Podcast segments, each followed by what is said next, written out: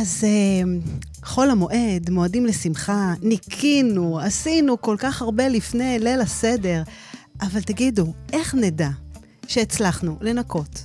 ויותר מזה, איך נצליח גם לשמור על כל הניקיון הפנימי הזה שעשינו? אז אביב הגיע, פסח כבר פה. כולנו הבנו שלמעשה סיפור יציאת מצרים הוא בעצם הסיפור של כולנו, של כל אחד ואחת מאיתנו. וניקינו מבחוץ, אולי גם מבפנים, ואם נשאר עוד משהו לנקות, אז בואו נהפוך את זה להרגל יומיומי. אני קוראת לזה סליחה יומיומית. אז זה לסדר מאחורינו, בחג הפסח זה באמת אומנם סי, ויצאנו לחירות ומעבדות וכולי, אבל יש עוד סי, בהמשך, גבוה יותר. אתם יודעים מהו? זה לשמור על כל זה ועלה. לעוד יום ועוד יום. ממש ככה לקחת את זה לחיי היום-יום שלנו. ואתם בטח לא תופתעו לדעת שהאדם היחיד שיכול להוציא אותנו באמת ממצרים ולא לחזור לשם, זה רק אנחנו. אז מתחילים ככה לחזור בהדרגה לחיים הרגילים שלנו, לביחד, לעבודה, לשגרה חדשה, לקצת, אפילו יותר מקצת, להרבה ממה שהיה לנו, וזה כל כך מוזר, זה עדיין לא נראה אמיתי, ואנחנו חלקנו, אני שמעתי אתמול מישהי שסיפרה לי שהיא מרגישה כאילו עדיין בחלום, כי השנה זה המון להיות במקום אחר, אז בואו לא נשכח את העבדות הזאת הפנימית שהיינו בה. שלא הקשבנו, שלא עצרנו, ששפטנו, שרצנו. פעם הייתה לי תקווה, לפני שנה, שבדיוק ככה התחילה המגפה, וקיוויתי שאחרי השנה האחרונה הזאת, אנחנו כולנו נזכור את הפשטות, אנחנו נעריך יותר, נאהב אחד את השני, באמת פחות נשפוט אחד השני, פחות נאשים, יותר נסלח, לא נשכח ונשמור על כל זה, כדי שבפסח הבא יהיה פחות מה לנקות. אז מה הולך להיות פה היום, מעבר לניקיון וכולי? אני רוצה לספר לכם על 4 שאלות. איך אפשר לפתוח את הבוקר? כן, כדי שבאמת אנחנו נצליח לנקות את השאריות ולהיות ממוקדים ולעשות דברים שבאמת באמת מכוונים למטרה, לשליחות, להרגשה טובה. אז 4 שאלות לפתוח את הבוקר. תרגיל חמוד לסוף היום, שככה מסכם את היום וגם מאפשר לנו פתאום להעריך ולחוות את מה שהיה לנו, ולא להגיע לסוף שבוע ולהגיד, וואו, איך כבר הגיע היום שישי? ועוד כמה ככה, עצות נקיות, עצות טובות לחיים רגועים יותר. אז בואו נתחיל. אז להעריך את מה שיש, ואם טעינו, אפשר לנקות, אפשר לתקן, כן, אפשר לעשות את הדברים האלה, אפשר לתקן כל דבר. ויש משפט מאוד יפה שאומר שאם יהיו חטאיכם כשנים כשלג ילבינו. וזה משפט שישעיהו הנביא, הוא מדמה את השלג לניקיון. בעצם החטאים זה כמו שני, זה כמו בד אדום. אבל מה שיפה פה, שהם יכולים להלבין כמו שלג צח וכמו שלג בועק, וזה אפשרי. וכן, יש איזה שינוי בחיים, יש תיקון בחיים, ואפשר לעשות כל יום, כל רגע, שינוי קטן, אם זה בתפיסה שלנו, אם זה בגישה, אם זה בפרשנות, וגם אם המצב נראה כל כך קשה ומייאש, אפשר להתאר, אפשר להתחיל מחדש בדף לבן ככה כמו שלג. אז באמת הניקיון הזה הוא יומיומי, ואפשר לעשות את זה כל יום מחדש, ואני חושבת שזו התובנה הראשונה, להתחיל בכל יום מחדש. דרך אגב, זה כמו סיפור על בנק הזמן. תתארו לכם שיש בנק כזה, שמזכה אתכם בכל בוקר בסכום של 86,400 שקלים. והיתרה היא לא עוברת מיום ליום. זאת אומרת שבכל לילה, כל סכום שלא הוצאתם במשך היום, נמחק. אז מה הייתם עושים? ברור שהייתם מוצאים כל שקל ושקל, אם היינו מקבלים כזאת עם מתנה, ואנחנו יודעים שבסוף היום זה נמחק. אז לכל אחד מאיתנו יש כזה בנק שכזה, הוא נקרא בנק הזמן. ובכל בוקר אנחנו מזורקים בסכום של 86,400 שניות. ובכל לילה, מה שלא נוצל לטובה, הולך לאיבוד. זה 24 שעות שיש לנו. עכשיו, מה שבאמת יפה פה, וגאוני, שהיתרה הזאת אינה עוברת ליום שלמחרת. אין דבר כזה אוברדרפט. בכל יום החשבון נפתח מחדש. מה שהיה נמחק, מה שנותר נמחק, ואם לא השתמשתם במה שהיה בחשבון, ההפסד כולו שלכם. אז אי אפשר לחזור אחורה. גם אי אפשר למשוך למחרת כנגד המחר. מוכרחים לחיות בהווה, על חשבון הזמן שניתן לנו בכל יום ויום.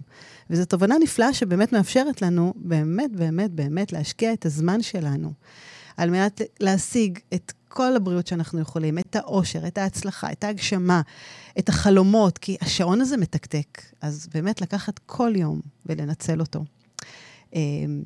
היה לי פעם שהייתי ילדה, היה לי ככה משפט שהיה כתוב על הדלת, והיה רשום שם, חיה כל יום כאילו זה יומך האחרון, אך תכנן תוכניותיך כאילו תחיה לנצח. אז המפתח הזה הוא באמת מודעות, זה הבנה וקבלה ותרגול יומיומי שיהיה פה הפנמה.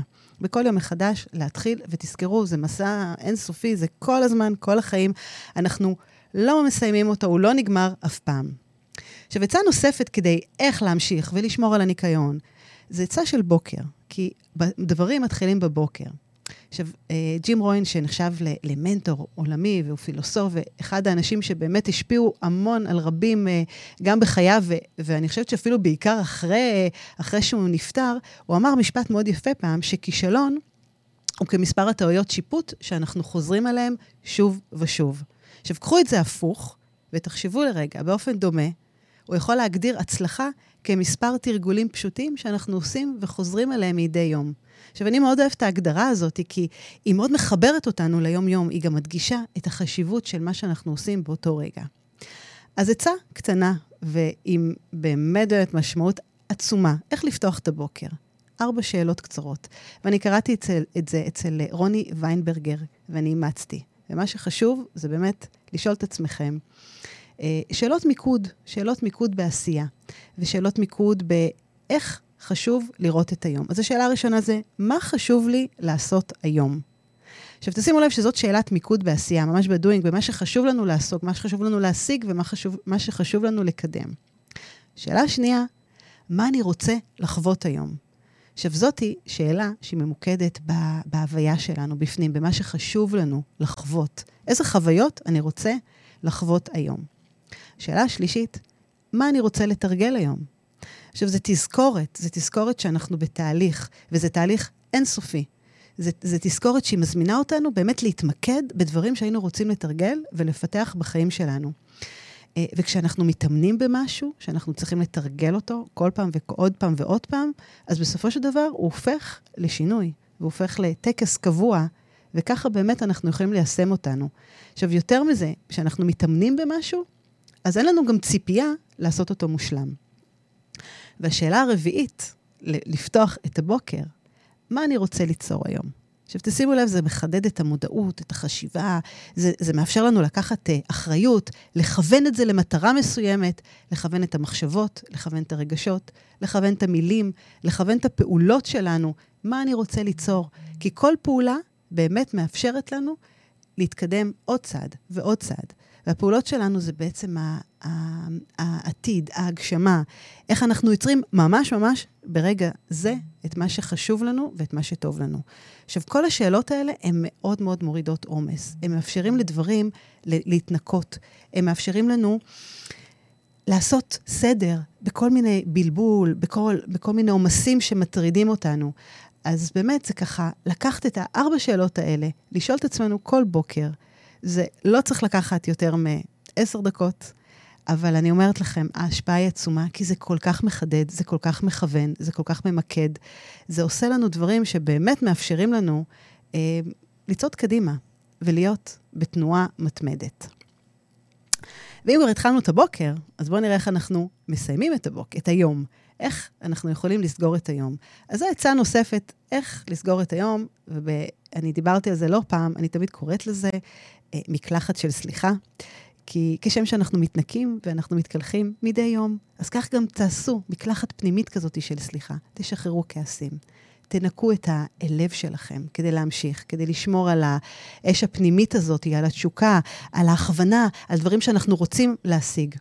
ומה שמורכב, תניחו מאחורי הדלת, בעץ הצרות ליום המחורת. ואפשר גם, אני הרבה פעמים מציעה ככה משהו מאוד מאוד נחמד, שהוא גם מאוד מתחבר למשהו שאפשר לעשות את זה בקרב המשפחה, או בכלל בין ילדים, כשאני פוגשת נערים או ילדים, אז זה משהו שמאוד מאוד מכוון אותנו באמת לשחרר את היום, לנקות את היום, לסגור את הדברים ולהיות ממוקדים. זה אומר כזה דבר, כל ערב, אפילו תשבו עם כל המשפחה, תכינו 2 פתקים, פתק הכעס, שאתם מכירים אותו בכל רם, מה הכריס אותי היום? ממש ממש תכתבו את הדברים שהכריסו אתכם היום. תסתכלו על זה, תבינו מה קרה שם. תראו אם באמת הייתה פה, יש פה דרך אחרת להגיב, האם הגבתי כמו שצריך. תעשו לכם איזה חשבון נפש קטן כדי לקחת אחריות, ללמוד לקח, לראות איך פעם הבאה אני יכול להגיב, כי הרי בסופו של דבר זה שלנו. ותגידו לעצמכם, אני משחרר את הכעס הזה. תניחו את זה בצד ותבטיחו לעצמכם שבעתיד, אם אתם תתקלו במקרה ספציפי כזה, לא תיתנו לו לנהל אתכם או לפגוע בעצמנו ולהכעיס אולי קצת פחות. אחרי שעשיתם את כל הפעולה הזאת, את הפתק הזה תשחררו, תקמתו, תקראו בעין ותזרקו אותו. אחרי ששחררנו את הכעס, קחו פתק נוסף, ממו כזה קטן, ותכתבו לכם דבר נחמד שקרה לכם היום. שוב, דברים קטנים, פשוטים, שמסמכים אותנו. ותשימו לב, לענות לעצמכם בהרחבה. מה היה שם? איך הרגשתי? מה למדנו על עצמנו? מה למדנו על אנשים אחרים? ואת הפתק הנחמד הזה, תשמרו. אפילו תחזרו לקרוא את כל הפתקים בסוף שבוע, ביום שישי. ואז באמת, או אפילו במוצאי שבת, לקראת תחילתו של שבוע חדש. כי ברגע שאנחנו לוקחים את כל הפתקים האלה וקוראים, ואז אנחנו למעשה מבינים איזה משמעות הייתה לנו באותו שבוע. כן, הדברים הקטנים האלה שמאפשרים לנו באמת לבוא ולהסתכל על החיים ככה באור אחר, ולא לתת להם לטוס ולעבור, בלי שבאמת נעשה רגע סטופ ונעריך את מה שיש לנו. אז אני רוצה רגע לדבר על ניקיון שהוא מאוד מאוד משמעותי, וניקיון של סליחה לעצמנו. איך אפשר לנקות כאב של פגיעה? איך אפשר לסלוח לאדם שפגע בכם? במיוחד, אם מדובר באדם שקרוב לכם. והאמון ביניכם נשבר. יותר מזה, סלחנו. איך נדע שבאמת באמת סלחנו? איך נדע שניקינו? איך נדע שלמעשה באמת עשינו את הדברים הנכונים, וניקינו וסלחנו לעצמנו, וגם המשכנו את החיים קדימה, ואנחנו לא מתמרמרים, ואנחנו לא נוקמים, ואנחנו לא עם המחשבות האלה, אלא באמת משאירים את הכאב בצד, וממשיכים קדימה. אז הדבר הראשון הוא באמת ההבנה הבסיסית שהסליחה הזאת היא לעצמנו, היא בשבילנו. וכן, כולנו טועים. כולנו איפשהו בדרך עשינו משהו שאנחנו כל כך מצטערים עליו, שאנחנו לא גאים בו, שאנחנו מתביישים בעצמנו, שאנחנו מתחרטים, שאנחנו כועסים, או שאפילו מישהו אחר פגע בנו, וכמה אנחנו סוחבים את הכעסים האלה, את האשמה, הרבה זמן על הכתפיים שלנו. איזה משקולת כבדה זאת מיותרת, שכבר כל כך לא משרתת אותנו, רק תוקעת אותנו ורק מקבעת אותנו. ומה שהיה, אי אפשר להשיב, אי אפשר למחוק את זה. אבל בהחלט, הגיע הזמן לקחת את המושכות האלה לידיים, ולא לחכות, לא ליום כיפור, לא לפסח, לא לחג כזה או אחר, שבאמת נותן לנו תזכורת, אלא באמת לבחור, לסלוח בעצמנו, יום-יום, ולהפסיק לעכב את החיים, כי תחשבו על זה שהחיים כל כך קצרים, בשביל לבזבז אותם על כל מיני ריבים, והחמצות, וכעסים, וזה החיים שלנו, והסליחה הזאת, זה הניקיון, זה בעצם ללמוד, להכיל פחות, ולהיות פחות שיפוטי, ולהתחזק, ולהתנהל מול כל מיני פרדות ואכזבות, וזה מתחיל ונגמר בתקשורת, ובשיח הפנימי שלנו עם עצמנו, כי זה מה שבעצם משחרר אותנו מאיזה טבעת חנק כזאת של אשמה, של נקמה, ותחשבו על זה כמה זה פתאום מחבא שנאה, מפנה מקום לבהירות וליצירתיות, וכל כך הרבה תקווה, זה נותן לנו. זה תמיד אני מדמה את זה, זה כמו בקבוק שמפניה ככה שנפתח, והוא כל כך מעורר אנרגיה ותשוקה ומוטיבציה וכו'. אז איך אנחנו באמת יכולים לדעת שבאמת ניקינו, שבאמת באמת סלחנו לאדם קרוב שפגע בנו, לאדם שהיו לנו ציפיות כלפיו והוא יחזב אותנו? אז באמת הצעד הראשון זה לכתוב מכתב כאילו אתם זה האדם שפגע בכם. ולמעשה הוא כותב לכם. עכשיו תראו, זה לא פשוט, זה לכתוב מכתב שבו אתם בעצם זה הבן אדם שפגע בכם, זה יכול להיות אבא, זה יכול להיות בן זוג, בת זוג, זה יכול להיות חבר, זה יכול להיות הילד שלכם, זה ממש להיכנס לנעליים שלהם, ולכתוב מכתב שבו הוא או היא כותבים לכם, וממש לכתוב מה הייתם רוצים לשמוע.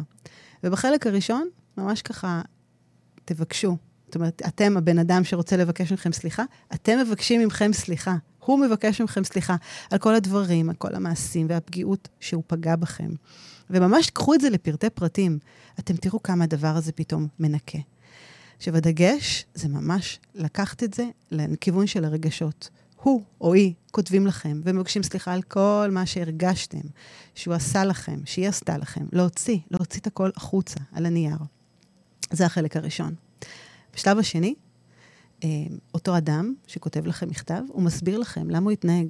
עכשיו, לא בתירוצים, הוא מספר לכם את הנסיבות העבר. הוא פשוט חולק איתכם מה שהוא הרגיש באותו רגע, מה גרם לו להתנהג. זה לא תירוץ, זה משהו שברמה של נסיבות, והוא מדגיש, הוא לא רוצה לתת לכם תירוצים. זה עדיין לא בסדר, הוא לא מצדיק את זה, הוא לא נותן לזה לגיטימציה, אבל הוא מבקש שעכשיו תבינו את מה קרה, מה גרם לו לעשות את מה שהוא עשה.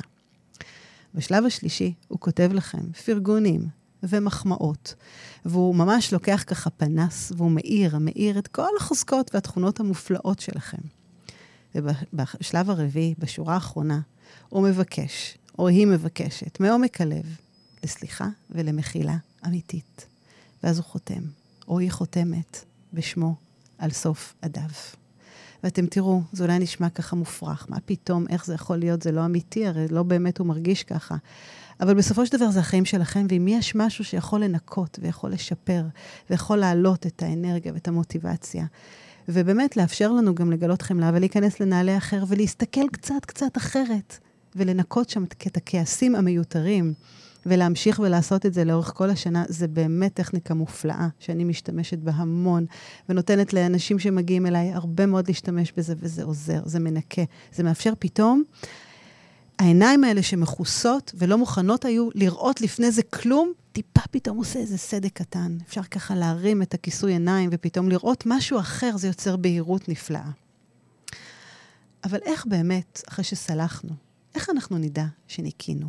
איך נדע שאכן סלחנו לאותו בן אדם בצורה אמיתית ונקייה, ולא השארנו שאריות? הרבה פעמים אני פוגשת אנשים שאומרים לי, כן, זה כבר מאחוריי, ניקיתי, ואני כבר לא מתייחס לזה, אבל למעשה עדיין יש כעס, וכעס זה השאריות של הדברים שלא תמיד ניקינו אותם, או לא תמיד רצינו לנקות אותם, כי הרי ברגע שאנחנו ננקה, אז זהו, נשארנו בלי כלום, אין לנו שום כבר תשומת לב סביב האישיו וסביב העניין הזה. אז איך נדע שניקינו? איך נדע שאכן סלחנו לאדם יקר שפגע בנו?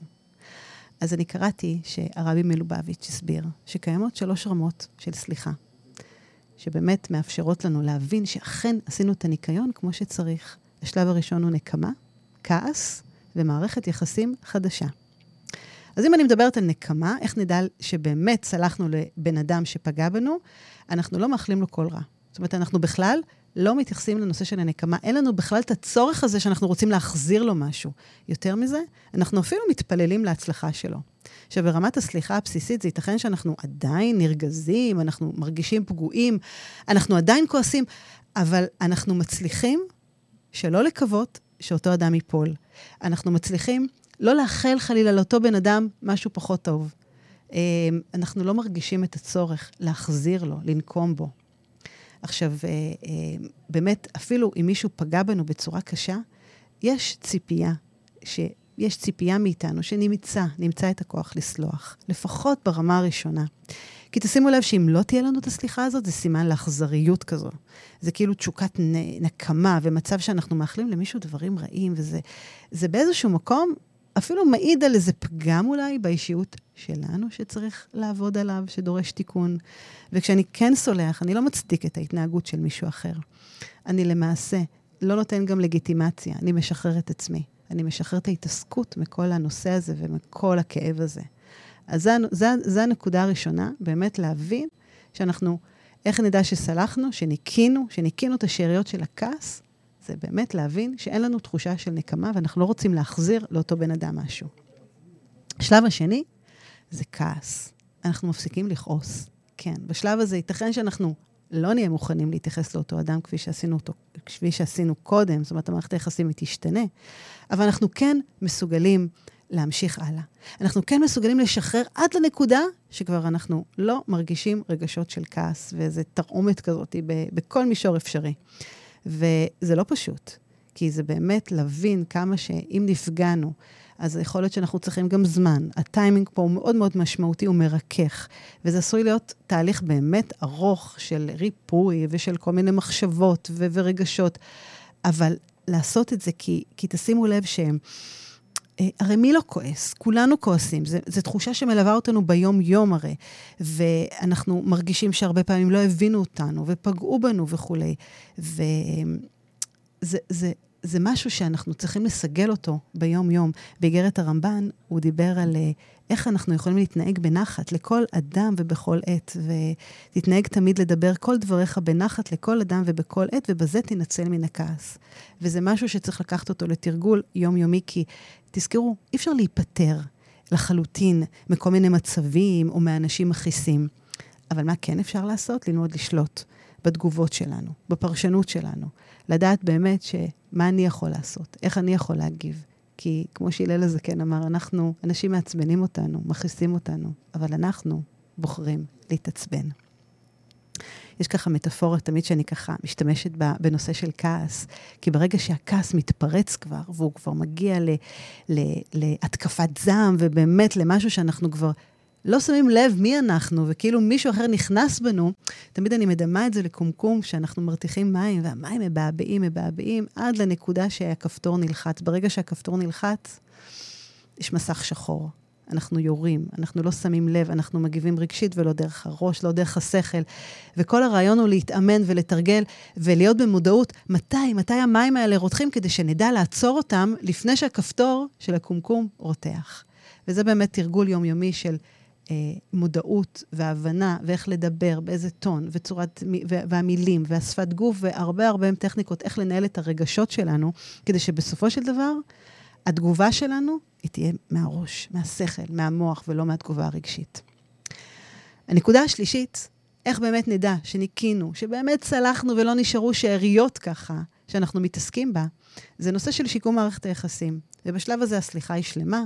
זה לא רק שסלחנו, אנחנו באמת הבנו, אנחנו קיבלנו את אותו אדם מחדש. דרך אגב, זה לא אומר שאנחנו צריכים להכניס אותו למערכת היחסים שלנו מחדש, אבל אנחנו עדיין מוכנים להסתכל עליו, לראות אותו, להבין שהאדם פגע בנו, הוא הבין את זה, הוא לקח אחריות, הוא תיקן, ואנחנו ממשיכים קדימה. המערכת היחסים הזאת יכולה להיות אחרת, יכולה להיות שונה, יכולה להיות, אותו דבר היא אף פעם לא תהיה, אבל זה למעשה מקום שאנחנו באמת בונים התייחסות חדשה. דרך אגב, המערכת יחסים גם לא חייבת להיות כמערכת יחסים. זה יכול להיות רק בתפיסה, זה יכול להיות רק במחשבה. היא לא חייבת להיות פיזית באמת, או משהו שאנחנו נפגשים עם אותו בן אדם. דרך אגב, זו הסיבה שגם אפשר לעשות תהליכים כאלה מול אנשים שלא בחיים. כי זה באמת, קודם כל, התהליך הוא אני מול עצמי. אז צורת סליחה אידיאלית, זה באמת הרמה הזאת שאנחנו משקמים. ובאמת, תזכרו את זה לפעמים באמת לא נכון לעשות, כן נכון לעשות, כל אחד באמת עושה את החשבון נפש שלו,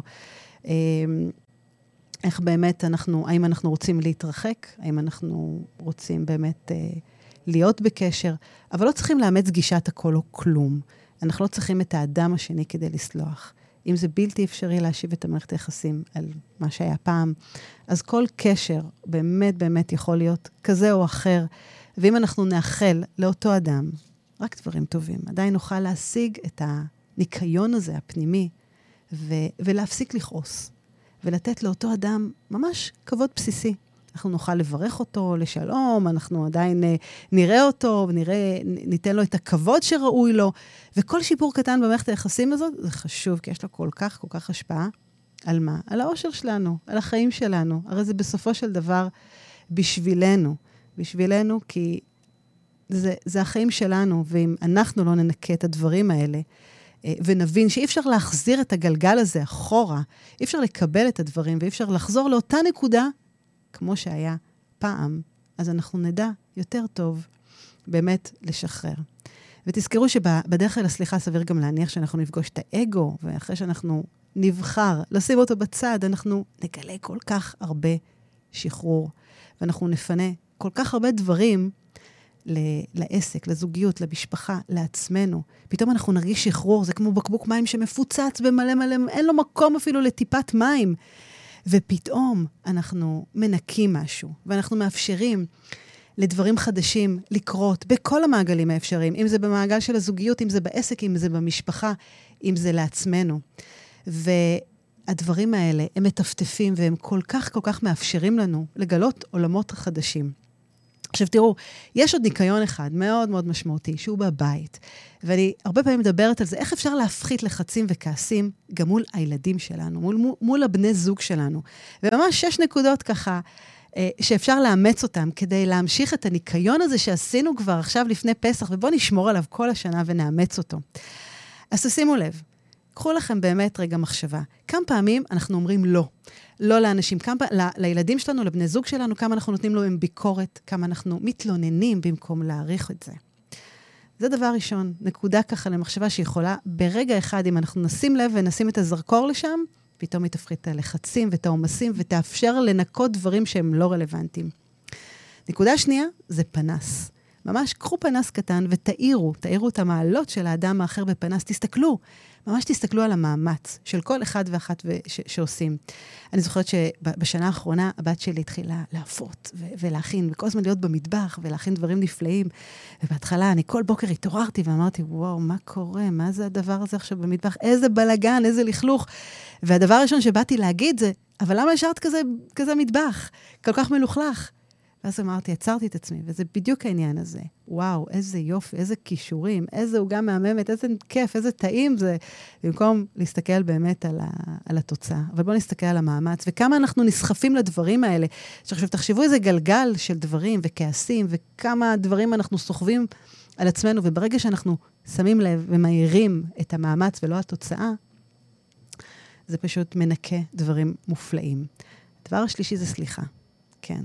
אם פגענו, אמרנו מילה לא במקום, וכמה אנחנו אומרים דברים כאלה ואחרים, תביאו חרטה. אבל שימו לב, בלי המילה אבל. אל תגידו אף פעם, אל תקלקלו סליחה עם תירוץ. אמרנו סליחה? זהו. ממש, תסתכלו לבן אדם בעיניים, ותגידו את המילה הזאת. דבר נוסף, כמה פעמים אתם אומרים לילדים שלכם, לבני זוג שלכם, אני אוהבת אותך, אני אוהב אותך. אמרו בכל רם את זה. כמה חשוב לאנשים לשמוע את זה. שיתוף. כן, תשתפו גם את הילדים שלכם במה שקורה לכם, במה שקורה לכם בעבודה, בחיים, בזוגיות, לא בזוגיות, אבל פחות בעבודה, בדברים שאנחנו חווים ביום-יום שלנו. והדבר האחרון שהוא כל כך משמעותי, תקשיבו. כמה חשוב להקשיב, באמת באמת להקשיב. ויש באמת תורה שלמה על הקשבה, ותמיד אני לוקחת דבר אחד קטן. תקשיבו לבן אדם, ואל תחשבו בזמן שהוא מדבר על התשובה שאתם רוצים לתת לו. כי הדברים האלה לגמרי לגמרי עובדים, והם מאפשרים לנו לנקות דברים, לשחרר דברים, ולאפשר ככה באמת לחיים לזרום הרבה הרבה יותר טוב. ומה אמרנו? שנגיע לפסח ופחות יהיה לנו מה לנקות? זה הרעיון. נקודה שאני נתקלת בה עם כל כך הרבה אנשים ששואלים אותי את השאלה, איך מנקים את העבר? איך משחררים את העבר? והתשובה היא מאוד פשוטה. פשוטה, אבל קשה ליישום, לא פשוטה באמת לעשות תהליך כזה, אבל תחשבו על זה. למכור את הבית שגרנו בו בעבר, ולבנות בית חדש בהווה. כן, ממש ככה. קודם כל זה המודעות, להבין שאנחנו חיים בעבר, שבאמת בנינו בית ואנחנו גרים בו ביום-יום שלנו. ואנחנו משתקעים בו, ומדי פעם אנחנו ככה, יש לנו כרטיס חופשי-חופשי, אנחנו מבקרים בהווה, לפעמים בעתיד, אבל העבר מנהל אותנו, העבר חי בתוכנו. אנחנו מבינים שהכעס הזה הוא משהו שקרה, וזה באמת להפסיק להתווכח עם מציאות, להשלים איתה, להבין שהכעס הוא על עצמנו בעיקר, כי אנחנו מפספסים את ההווה, אנחנו מפספסים את כל הדרך, ואנחנו תקועים במקום כזה או אחר. וכן, זה לסלוח לעצמנו. כן, זה ללמוד מכל מה שקרה. זה להבין שכל דבר שקרה לנו הוא שיעור עצום ונפלא. וזה מאפשר לנו כל כך הרבה לנקות ולחטא. ובאמת לקחת, ממש לחטא את כל הפצעים האלה. לא לשים פלסטר, אלא לחטא אותם. ולהתחיל מחדש, ולזכור שכל יום אנחנו יכולים להתחיל מחדש. וזה משחרר אותנו, כן, זה משחרר אותנו. הבית הזה שאנחנו מוכרים אותו או הורסים אותו, מאפשר לי באמת להתחיל את החיים שלי, לבנות את הלב, לנקות את הלב, להתחיל מחדש, בכל יום מחדש. עכשיו שימו לב, לפעמים אנחנו רוצים משהו, ולא באמת יש לנו צורך. אין לנו תמיד מודעות לצרכים האמיתיים שלנו, וזה הרבה פעמים נובע מאיזו תחושת חוסר כזאת נפשית שגורמת לנו ומובילה אותנו לכל מיני שאיפות דמיוניות ומיותרות. ומה שחשוב זה להתרכז במה שכן יש לכם, במה שקיים היום, וליהנות ממנו, ולהיווכח באמת לדעת שאם אנחנו לומדים ליהנות מזה, זה מספיק. ושם, במקום הזה, שזה מספיק, אתם יכולים למצוא דברים מופלאים, את כל מה שאתם אוהבים, בלי דברים מיותרים, ובלי כל מיני פסולת, כי גם אנחנו לומדים לשים אותה בצד ולשחרר אותה. עכשיו, כל הרעיון זה באמת להתרכז במה שקורה פה ועכשיו, בכל פעולה שאתם עושים. כל מה שאתם עושים זה נפלא, וזה בדיוק מה שאתם צריכים באותו רגע. אז מה אנחנו עושים? אנחנו משחררים, כן, משחררים כל מה שאפשר, כי תזכרו, החיים כל כך קצרים בשביל לבזבז אותם על כל מיני ריבים וחרטות והחמצות וכעסים, ויום אחד שנהיה כבר באחרית ימינו, ישאלו אותנו, חמץ או מצה? החמצתם או מיציתם את החיים? במה בחרתם? בחמץ או מצה? אז קחו את זה לנקודה למחשבה, ממש בכל יום ויום, כדי לשמור על הניקיון הזה שעשינו, כדי לקחת את המודעות ואת ההבנה ואת הקבלה ואת התרגול, כדי שתהיה הפנמה, שזה כבר יהיה באוטומט החדש שלנו, לזכור כל יום להתחיל מחדש. אז תזכרו את 4 השאלות לבוקר. מה חשוב לי לעשות היום? מה אני רוצה לחוות היום? מה אני רוצה לתרגל היום? ומה אני רוצה ליצור היום? ובסוף כל יום לעשות מקלחת של סליחה, לנקות את הרעלים, את כמו שבדיוק אנחנו מתנקים מלכלוך שלי כל יום ויום, ורוצים להיות נקיים בסוף כל יום, ולקחת רגעים, ולהנציח תמונות יפות, ונתינה תמיד עושה טוב על הלב, ותמיד מאפשרת לנקות ולראות את הטוב, ומאפשרת לחיות ולחוות ולהעריך, ולראות את מה שיש פה עכשיו, ומה שלא רלוונטי, לשים בצד. מה שאפשר לדאוג למחר, תדאגו למחר. כל הדברים האלה שלה, הרבה פעמים עכשיו, אני בדיוק פגשתי את מול מישהו שהיה בחופש, אבל כל הזמן התקשרו אליו מהעבודה, ושאלתי אותו, שאלה אחת, האם זה סובל דיחוי למחר? נשים את זה למחר. אם לא, כמובן תענה. אבל זה דברים שאנחנו לא שמים לב, אבל הרבה מאוד דברים סובלים דיחוי למחר. תתעדפו את הדברים. והעצה הכי טובה, אל תגיבו על האוטומט. תבחרו איך להגיב. תחייכו. תמיד זה מדבק.